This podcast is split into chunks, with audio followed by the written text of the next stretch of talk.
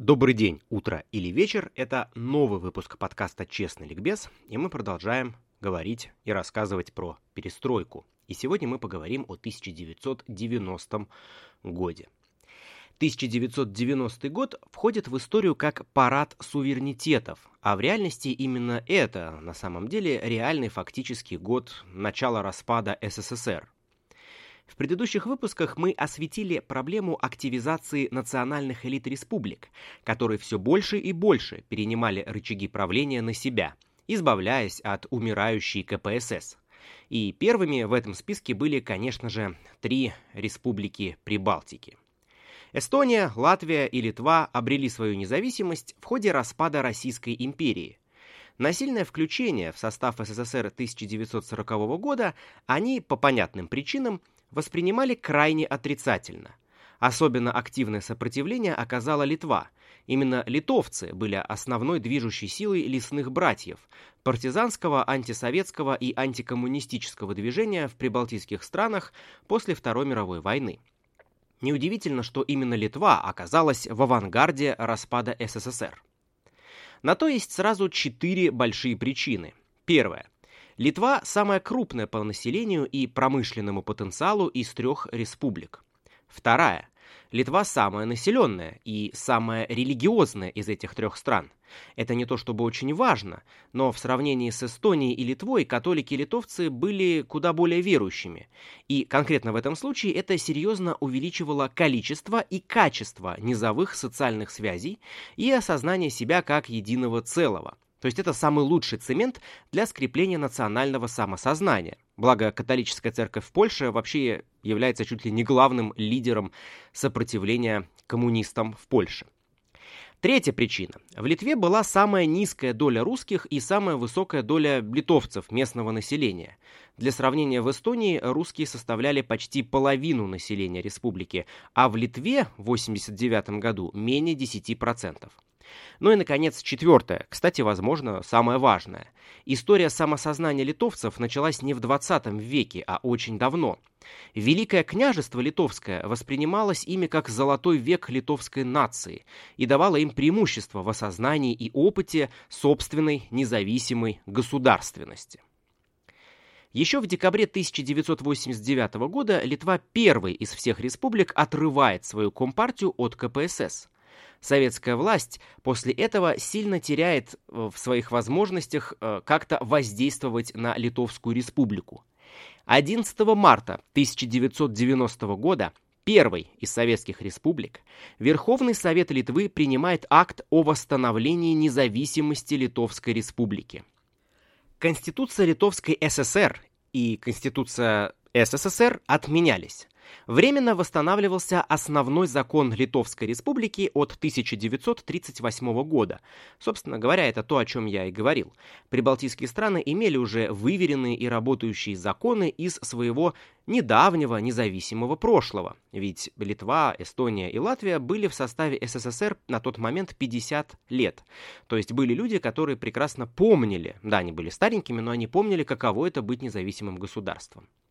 Конечно, эти законы были местами, может, и устаревшими, но для временного периода они более чем удовлетворяли потребности государства. Вслед за Литвой в течение месяца э, то же самое проделало руководство Эстонии и Латвии. Сами балтийцы отмеряют свою независимость именно 1990 года, но реальностью она стала чуть позже. Потому что Горбачев, понятное дело, крайне резко отреагировал на такое восстание – уже в марте, то есть фактически сразу после принятия э, Декларации о независимости, советские десантники занимают главное общественное здание в Вильнюсе, здание ЦК КПЛ, горкома высшей партийной школы и так далее. Но для полномасштабного вторжения в Литву армии ресурсов уже не хватает. Поэтому Москва прибегает к экономическим санкциям, а де-факто экономической блокаде мятежной республики уже в апреле. Именно Литва была инициатором этого процесса, поэтому и досталось ей поболее других. Экономическая блокада длилась три месяца и успела сильно подорвать Литву. Вначале ее лишили нефти. В ответ на это литовцы начали добывать нефть у себя. Затем был создан список товаров, запрещенный к ввозу на территорию республики, из-за чего фактически в Литве встала промышленность. В стране ввели талоны – Литовские власти пытались как-то договориться и с Советским Союзом и параллельно просили помощи у США через посла, но плодов это все не принесло.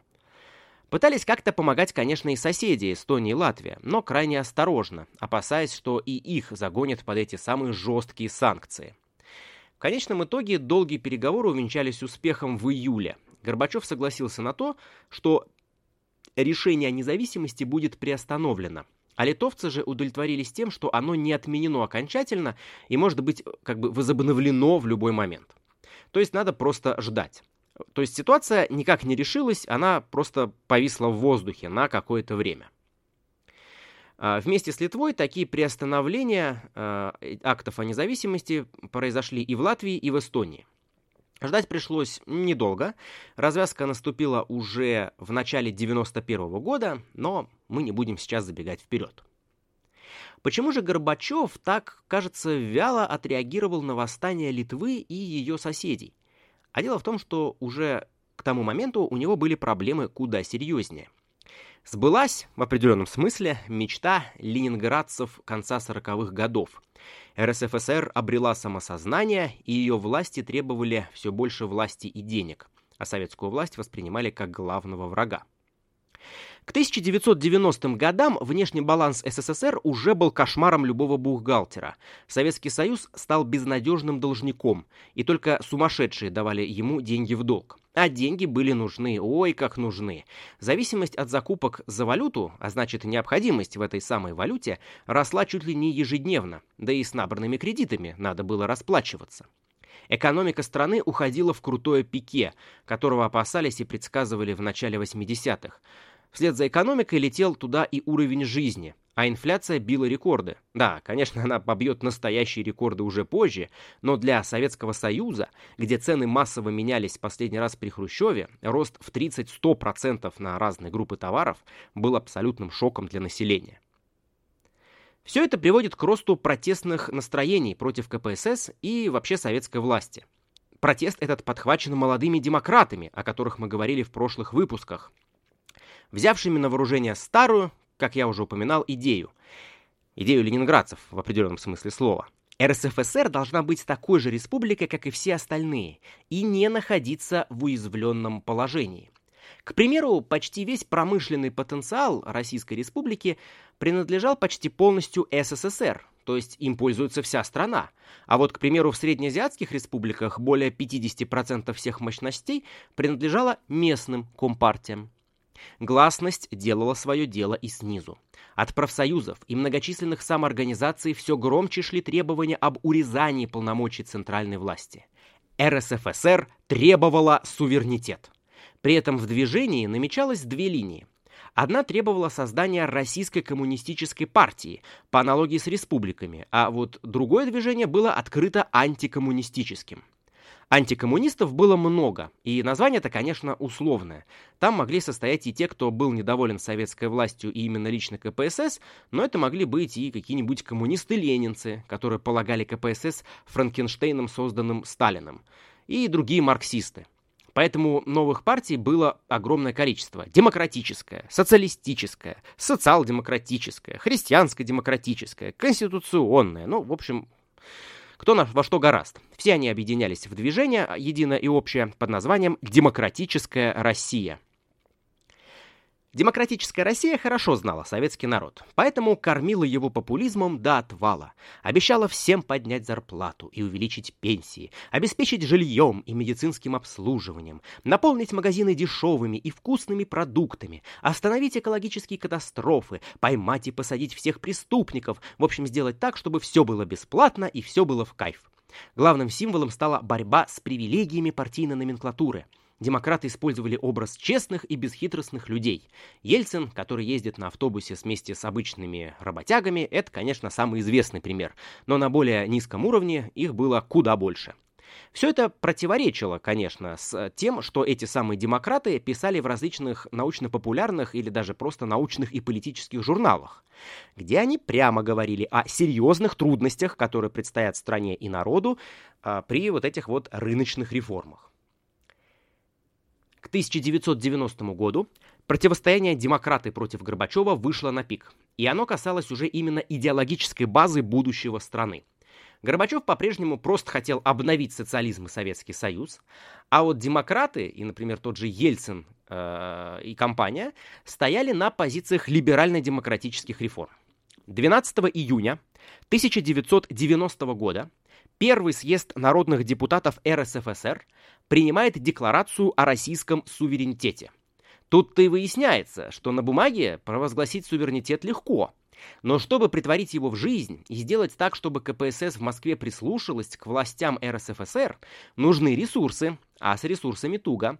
Ведь, как я уже упоминал ранее, почти все ресурсы принадлежали СССР, в том числе и военные ведомства. Вообще, у МВД РСФСР исторически было в разы меньше власти, чем у МВД любой другой союзной республики. Но даже эти силовые ведомства подчинялись напрямую союзной власти. То есть РСФСР нужны предприятия, нужны военные с милицией, и поэтому власти республики разворачивают свою борьбу с советской властью на полную. В сложившейся ситуации у демократов был хороший козырь. Вот мы вам обещаем, все классно, и мы обязательно это сделаем, но сейчас ничего не можем. КПСС и Горбачев не дают. И народ входил в положение демократов и понимал. В декларации о суверенитете в статье номер 5 был важный пункт провозглашалось верховенство республиканской конституции над советской. А позже власти республики издадут закон, в котором прямо повторяют суверенитет РСФСР превыше всего. Если есть закон, который ему противоречит, его выполнять запрещено. Все законы СССР будут действовать в России только в том случае, если их ратифицирует и примет Верховный Совет РСФСР. За нарушение этих положений вводились конские штрафы, кстати. Собственность РСФСР указами переходило все больше структурных предприятий, например, вся банковская система. Госбанк СССР, Сбербанк СССР, Внешэкономбанк, Агромпро... Агромпромбанк. И демократы не забывали, что именно гласность дала им власть, и поэтому активно боролись за свои газеты и журналы. Они создавали свое собственное российское телевидение, создавали э, Министерство печати информации, а, и э, при его создании прямо говорилось о том, что, цитата, «создается оно для формирования четвертой власти, то есть СМИ, которые сделают демократию необратимой».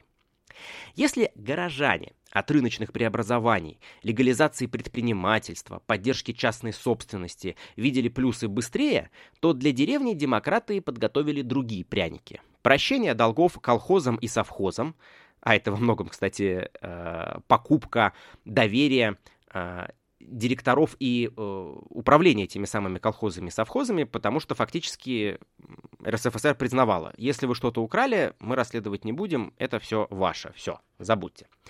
А раздача земли в собственность, борясь за ресурсы, РСФСР шли по принципу, что если что-то говорит КПСС и Горбачев, надо это сразу же критиковать, опровергать и делать наоборот. Что же делала советская власть? Она следовала давнему принципу империй. Разделяй и властвуй. И по этому принципу она стремилась спасти свою империю. В составе РСФСР было множество автономий, которых советская власть планировала перетянуть на свою сторону против Ельциной кампании для создания очагов напряжения и сопротивления взбунтовавшейся Москве. Но власти РСФСР были терты калачи, и они сумели сделать удар наперед. Они объявляют, что с автономиями в составе РСФСР они будут выстраивать отношения по тому же принципу, что Советский Союз выстраивает с советскими республиками.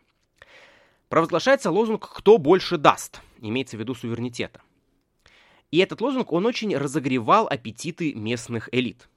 Летом 1990 года в Татарстане Ельцин заявляет, Россия заключит договор с Татарской республикой или государством, это как решит Верховный Совет. Будет конфедеративный договор внутри России. Не надо исходить из того, сколько прав даст вам Россия. Надо исходить из того, сколько вы можете взять и какую долю власти делегировать России. Возьмите такую долю самостоятельности, какую можете переварить. А что не можете, отдайте России по договору. Всего за 5 месяцев 14 из 16 российских автономных советских социалистических республик провозгласили суверенитет и перестали быть автономными, советскими и социалистическими, а стали просто республиками. Их суверенитет, кстати, копировался с законов э, РСФСР. Например, верховенство местных законов над российскими, собственность республиканских властей на ресурсы на территории республики. Осенью 1990 года Верховный Совет СССР принимает свой собственный план рыночного реформирования Советского Союза. В ответ российский парламент принимает свой вариант под названием «500 дней». Широко пиарящаяся программа. Если вы жили в то интересное время, то знаете, что про 500 дней в крупных городах говорили все. Программа создана Uh, ну, даже не столько создана, сколько она вот пиарилась на принципах популизма. За полтора года полный переход к капитализму, после которого в России станет чуть ли не вторым США, и все это, что самое забавное, без ущерба населению, но одновременно с этим революционно-стахановскими темпами. В декабре 1990 года инфаркт получает премьер-министр советского правительства Рыжков, главный критик властей РСФСР. На его место приходит осторожный и в целом, честно говоря, никакой как политик Павлов. Почему же советская власть так хило сопротивлялась? А дело в том, что в ее рядах тоже все было неспокойно. КПСС внутри трещала по швам из-за отношения к Горбачеву и его идеям. В составе КПСС было немало представителей радикальных перемен, которые полагали, что КПСС давно прогнила. Это такая застойная структура, что ее гораздо проще сломать, чем реформировать. Ее нужно строить заново и строить сверху. Сторонником этой идеи был, конечно же, сам Горбачев. Когда летом 1990 года его помощник Черняев предлагает уйти ему в отставку, Горбачев произносит. «Знаешь, Толя, думаешь, не вижу, как сговорились все, уговаривают бросить генсекство? Но пойми, нельзя эту паршивую взбесившуюся собаку отпускать с поводка. Если я это сделаю, вся эта махина целиком будет против меня». Другие же члены партии полагали КПСС исторически сложившейся системой управления. Они полагали, и не безосновательно, что это единственная общесоюзная сила, которая имеет нужные ресурсы и наработанную десятилетиями систему управления и связей по всему СССР. Поэтому ее слом будет означать не шаг к демократии, а шаг к анархии и хаосу. В июле 1990 года происходит последний, 28-й съезд КПСС. На нем возрождаются ленинские фракции, а сама партия преобразовывается в союз республиканских компартий. Это был непоправимый удар по единству Советского Союза. А настроение народа в это время все больше радикализируется, и причина этому – экономика и общее положение уровня жизни в стране. Прежде чем говорить о том, как упал уровень жизни в 90-м году, нужно э, сказать, что э, масло в огонь тут подлили и республики, которые, чувствуя, что лев умирает, э, решили, что они сами будут решать, сколько налогов им платить в бюджет Советского Союза. Так, к примеру, незадолго до Нового года, э, 1991 до 1 января, э, российское руководство сократило в одностороннем порядке отчисления налоговые в бюджет в СССР на 100 миллиардов рублей разом. Также крайне отрицательно повлияло на советскую экономику решение большинства бывших социалистических стран и партнеров, по понятным причинам, перейти на мировые цены и расчеты в свободно конвертируемой валюте. Это был преимущественно доллар, конечно же. К 1991 году основных продуктов питания в расчете на душу населения в стране было столько же или даже меньше, чем в 85-м. А стоит признать, что, в общем-то, в 85-м году этот уровень признавался недостаточным для того, чтобы э, полагать население здоровым. И, собственно говоря, это была одна из причин, почему Горбачев начал перестройку и реформы в экономике.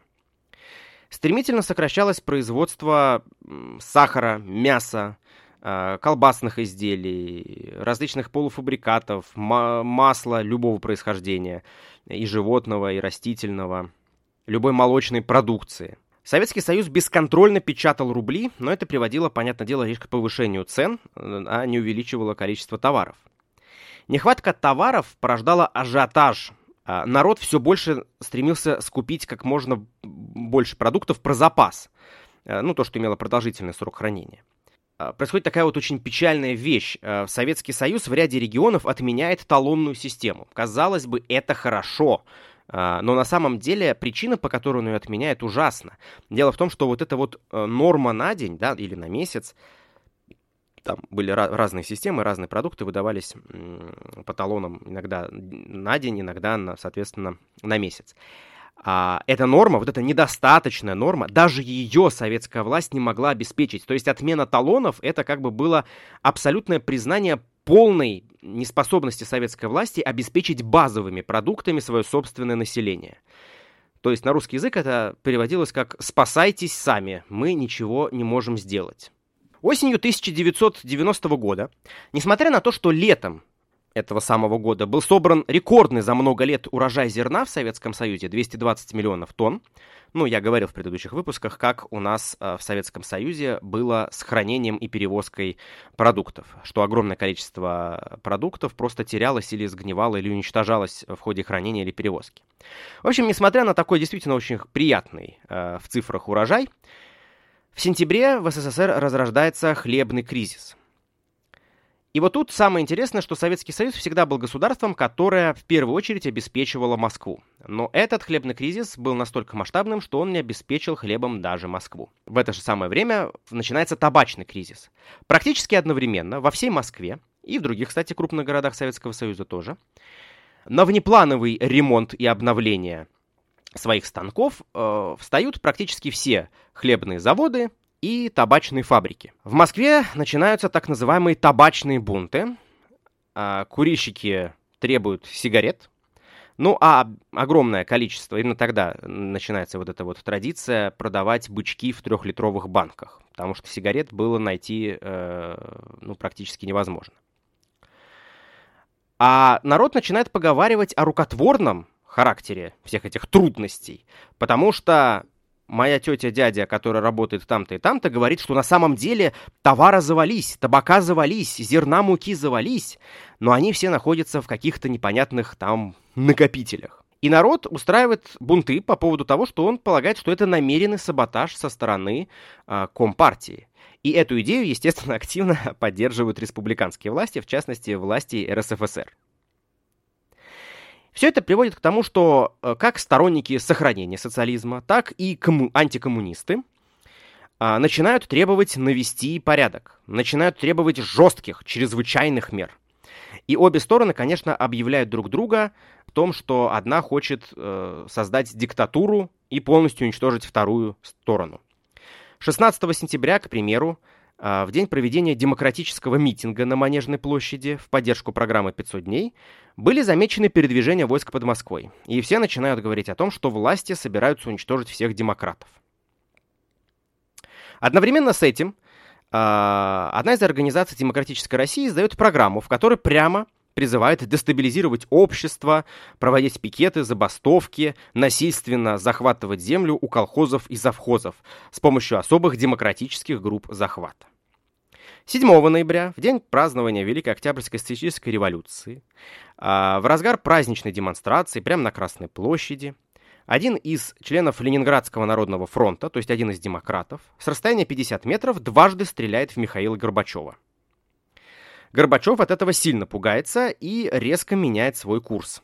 Он выдвигает так называемые 8 пунктов Горбачева, всячески подчеркивает, что нет-нет-нет, речь идет не о диктатуре, а надо навести порядок, чтобы развивать подлинно демократические процессы, потому что стрелять э, в президента СССР это не демократический процесс. Ну, в принципе, наверное, так оно и есть. Э, вот. Хотя э, некоторые американские стрелки в президентов могут с этим, наверное, поспорить. А, восстановить управляемость экономики, ну, в общем, вот сделать так, чтобы все снова было хотя бы не так радикально критично. И Горбачев утверждает такую новую форму президентского правления, в которой у президента СССР гораздо более широкие, серьезные полномочия. То есть это, конечно, не диктатура, но это э, система, это структура, при которой эта диктатура может, кажется, легко вырасти. Так, к примеру, в знак протеста против вот этой вот новой реформы, где роль президента СССР серьезно увеличивается, в отставку уходит министр иностранных дел СССР Эдуард Шеварнадзе а назначение на должность вице-президента СССР Янаева, который ранее работал в комсомольских и профсоюзных структурах и был таким старым-старым брежневским коммунистом, а, расценивается как подтверждение того, что Горбачев пытается сбежать обратно в Советский Союз. И вот именно тут мы вернемся к тому, с чего начали сегодняшний выпуск, к Литве Латвии и Эстонии, а если быть точнее, конкретно снова к Литве. Потому что в начале 91 -го года, в феврале, там происходят важнейшие события, которые запускают окончательную цепь реакции распада СССР. Как я уже упоминал в начале, экономическая блокада Литвы была снята в обмен на мораторий на акт о независимости Литвы. И это подвешенное состояние продолжалось достаточно долго. Но 28 декабря, в канун нового 91 года, Литва мораторий отменяет. Через несколько дней советской власти дают и более благородный повод высказать свои претензии на власть в мятежной Литве – там происходит либерализация цен, то есть отменяются фиксированные цены э, государства, они переводятся на рыночные рельсы, и, естественно, большая часть товаров немедленно дорожает, и дорожает прилично. В столице Литвы начинают проходить митинги за СССР. В основном они, конечно, э, имеют ярко выраженную национальную окраску. А за сохранение СССР выступают по большей части русские или русскоязычные э, граждане Литвы. А, ну а Горбачев реагирует на это высылкой в Литву отряда спецназа «Альфа» и военных. А, делал он это, впрочем, очень аккуратно, почему расскажу через три минуты буквально. Спецназ и военные должны захватить основные государственные здания в Литве, а, как уже они это делали до этого, а также все СМИ республики. Вообще, конечно, для того, чтобы хоть какая-то поддержка хотя бы э, нарисованная была у военных и спецназа, создается специальная движение «Комитет спасения Литовской ССР». В ее главе должен обязательно быть литовец по национальности, учитывая, что конфликт в Литве, он в основном-то проходит по национальным критериям, то есть литовцы хотят независимой Литвы, а все остальные граждане э, других национальностей, русские, украинцы, белорусы, евреи, проживающие в Литве, они, как правило, за э, сохранение Литвы в составе СССР. Поэтому очень важно, чтобы комитет за, за, за вот это спасение Литовской ССР во главе был литовец. Им становится глава идеологического дела Юозас Юлиус Ермолавичус. На самом деле это такой хороший сигнал о том, что у советской власти было крайне мало шансов а, сохраниться в Литве. Потому что получается, что из политиков-литовцев по национальности никто больше не захотел а, ни за какие ковришки, ни за какие обещания, ни за какие возможности идти на союз советской властью, кроме главы идеологического дела. А в чем тут проблема? Дело в том, что еще в далекие брежневские времена уже глава идеологического дела это была такая ссылка, ну, своеобразная, конечно, то есть все равно вы были членом партийной номенклатуры, имели все необходимые э, и все желанные блага, которые вы э, мечтали, да, чтобы попасть в эту партийную номенклатуру, работали над этим. Но важно понимать, что вот эта концепция э, и отношение к э, идеологии в Советском Союзе, она еще в 70-е годы сформировалась и в самих высших эшелонах власти. То есть, да, Советский Союз тратил деньги на идеологию, Советский Союз много говорил, много много цитировал Фридриха, Энгельса и Ленина, но делал это исключительно уже на автомате. И поэтому идеологические отделы, хотя и финансировались, и содержались, и работали, не имели никакой власти. Это э, были отделы при КГБ, и, собственно говоря, партийные номенклатурщики, э, которые работали в них, они просто выполняли то, что им скажет Лубянка. Ну, также надо помнить, что сама по себе Лубянка, э, в общем-то, тоже была в советское время, после разгрома Берии, после сталинских времен, достаточно сильно ограничена в своей власти, о чем мы говорили в предыдущих выпусках подкастов. Таким образом, получается, что вот то, что именно Ермолавичу э, становится во главе э, этого комитета, это означает, что, в общем-то, шансов у советской власти практически нет. Кстати, его судьба достаточно предсказуема. После э, бунта ГКЧП и его провала Ермолавичу сбежал из Литвы, где на него завели уголовное дело и он бежал аж в Чернобыльскую зону, в зону радиации, справедливо полагая, что там его никто не будет искать. Он, в общем-то, угадал. Отсидевшись в Чернобыльской зоне, вернулся и продолжил жить в Минске, в уже независимой Беларуси, но в начале 94 года э, белорусские власти выдали его Литве, где его арестовали, судили, э, он отсидел э, в тюрьме, вышел на свободу в начале нулевых и переехал в Москву под протекторат уже московского ФСБ.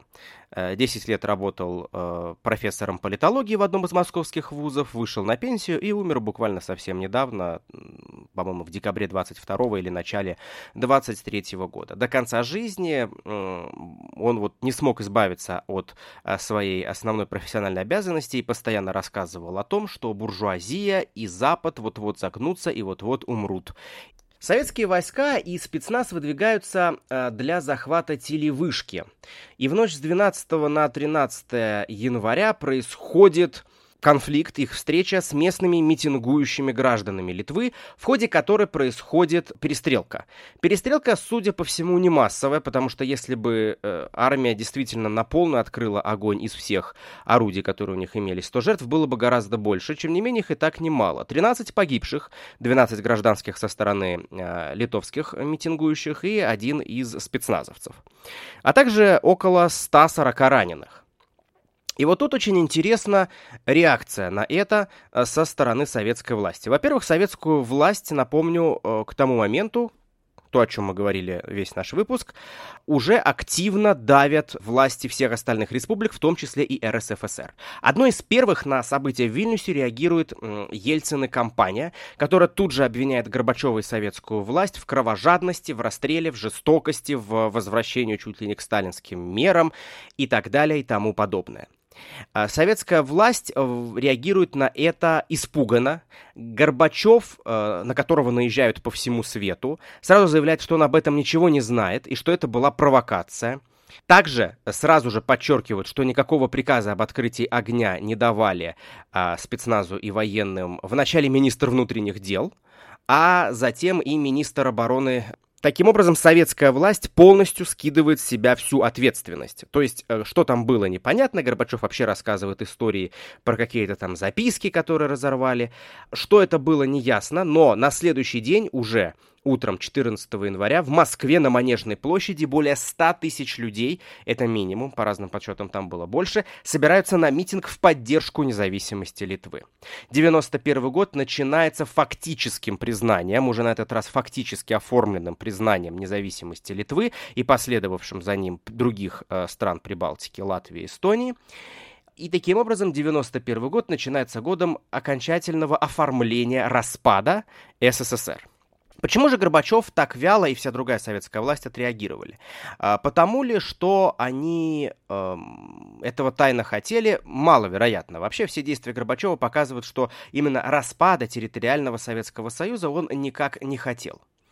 А, к тому моменту у Горбачева и его, скажем так, компания, то есть в первую очередь основных силовиков, министр а, внутренних дел Пуго и министр обороны а, Язов, у них складываются весьма печальные э, последствия от силовых методов решения вопросов. Я уже говорил, что весь 90-й год это был год бесконечных национальных конфликтов, которые в ходе ослабления советской власти и усиления власти э, на местах э, выросли из старых э, застарелых конфликтов или оформившихся новых.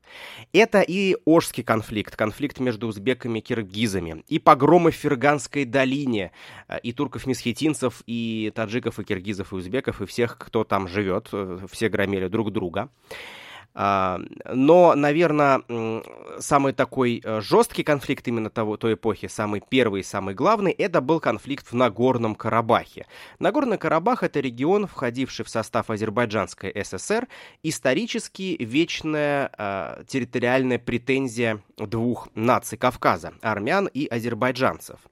Э, вообще, война за Нагорный Карабах, ей практически полторы тысячи лет, по большому счету, где-то, это минимум. А, армяне традиционно занимались там земледелием, а азербайджанские э, скотоводы традиционно пасли там свои стада. А, во, во времена Советского Союза Нагорный Карабах был включен в состав Азербайджанской ССР, хотя и до этого, собственно говоря, там э, этот регион много раз переходил, скажем так, из одной э, из одних рук в другие. И каждый раз это сопровождалось погромами э, и различными национальными чистками. Еще в 1989 году армяне посылают запрос о том, чтобы включить Нагорный Карабах в состав Армянской ССР, подразумевая тем, что большая часть населения этого региона там армяне, это исторически типа там армянский регион, хотя это большой вопрос, э, то есть это вопрос как курица и яйцо, и армяне и азербайджанцы больше тысячи лет проживали и проживают на территории, э, ну сейчас уже с армянами там плохо, вот, э, проживали на территории этого региона. Они посылают запрос, э, запрос этот остается без внимания, э, они начинают раскручивать э, идею о том, что Нагорный Карабах необходимо включить в состав армянской ССР. Основатели комитета Карабах даже сажают в Бутырку, где в конце 80-х часто сидели политические заключенные. И э, одновременно с этим в республиках, в том числе в Азербайджане, э, все сильнее в связи с событиями перестройки активизируются различные национальные движения. В Азербайджане таким движением становится э, Народный фронт, который апеллирует как к национальному, так и к религиозному исламскому э, мышлению э, и идеям населения. В частности, в конце 89-го, начале 90-х годов э, происходит интересная акция уничтожения Ирана советской границы. Дело в том, что многие, возможно, слышали там про Армению, что вот та Армения, которая есть сегодня, это лишь малая часть. Историческая Армения была гораздо больше, э, и исторический ареал расселения армян, э, он был больше. Просто эта территория сегодня находится в составе Турции. Гора Арарат, да, а, она в составе Турции. Но почему-то мало кто знает, что у азербайджанцев история та же самая. А, на самом деле а, есть провинция Восточный Азербайджан в составе Ирана. В самом Иране проживает несколько миллионов азербайджанцев. И, в общем-то, исторический Азербайджан — это не то государство, которое сейчас, а, в общем, территориально ареал расселения кавказских татар, он гораздо больше. Он включает в себя территорию и Ирана. И, соответственно, вот этот погром, который происходит э, границы, уничтожение — Э, он приводит к тому, что азербайджанцы из СССР и азербайджанцы из Ирана, э, многие из которых, естественно, имеют родственные связи, они там братаются, обнимаются до сих пор. Это, э, соответственно, есть государственный праздник в Азербайджане, посвященный этому событию. И, естественно, это сильно пугает Советский Союз, советскую власть. И вот в на- начало 90-го года, который весь прошел под эгидой вот этих национальных конфликтов, он начинается с очень такого а, жесткого события, именуемый «Черный январь» в самом Азербайджане, и очень серьезно ударивший по советской власти. 13 января уже 90-го года, то есть ровно за год до событий в Вильнюсе, э, в Баку происходит армянский погром. На самом деле под раздачу там попадают не только армяне, но и вообще все не азербайджанцы и даже просто интеллигентные и образованно выглядящие люди. Азербайджанцы тоже некоторые пострадали в ходе этого конфликта, но они хотя бы знали э, азербайджанский язык, поэтому от убийств э, спаслись. Полноценный конфликт, э, врываются в квартиры, выкидывают людей с балконов, из окон, убивают просто за э, национальные какие-то черты армянские. Существует идея о том, что это все была операция КГБ СССР. Собственно говоря, эта точка зрения не подтвердилась и не, опровер... не опроверглась. А для чего это было нужно Советскому Союзу? Потому что достаточно быстро, менее чем через неделю, СССР вводит войска в Баку для защиты армянского населения, хотя армянское население Баку уже начинает массовой столицы бежать, а вместе с ним также и русское, и еврейское население, которое тоже попадает под раздачу от бравых молодчиков из Национального фронта. Вот этих войск он приводит к большим жертвам среди мирного азербайджанского населения. Советские войска действуют в городе достаточно жестко, в том числе, и до сих пор это является для многих одной из загадок, которые э, рождают новые конспирологические теории, очень жестоко и по отношению к э, просоветским азербайджанцам, которые тоже выходят на митинг, которые, с одной стороны, не хотят, э, естественно, национальных погромов, но, с другой стороны, хотят защитить э, те свободы, э, те достижения перестройки, которые уже есть на данный момент. То есть это, в первую очередь, свободные СМИ. И во многом «Черный январь» он стал поворотным моментом в окончательном укреплении идей э, независимости Азербайджана. Он очень серьезно подпортил репутацию советскому правительству. Тем более достаточно быстро Язов э, чуть ли не публично признался, что цель была в том, э, вводе войск, э, не в защите армянского населения и прочее, а в том, чтобы победить Национальный фронт и не дать ему перехватить власть у Коммунистической партии Азербайджана. И в дальнейшем, в бесконечном, точнее, ну не бесконечном, конечно, но многочисленных других национальных конфликтах Советский Союз действовал уже крайне аккуратно, потому что фактически после Черного января Азербайджанская э, республика, она была для советской власти потеряна. отвалились э, все, э, связи были нарушены полностью, то есть э, политики, Комитет государственной безопасности Азербайджанской ССР, он практически полностью отвернулся от Москвы и воспринимал теперь Москву не как союзника, плохого, хорошего, но как э, оппонента, а то и врага радикальное применение вот этой вот военной э, силы только ухудшило положение и связи и контроль Москвы за Баку. Поэтому во всех дальнейших конфликтах Горбачев и компания все меньше и меньше старались использовать а, военную силу и все больше и больше опасались этого использования.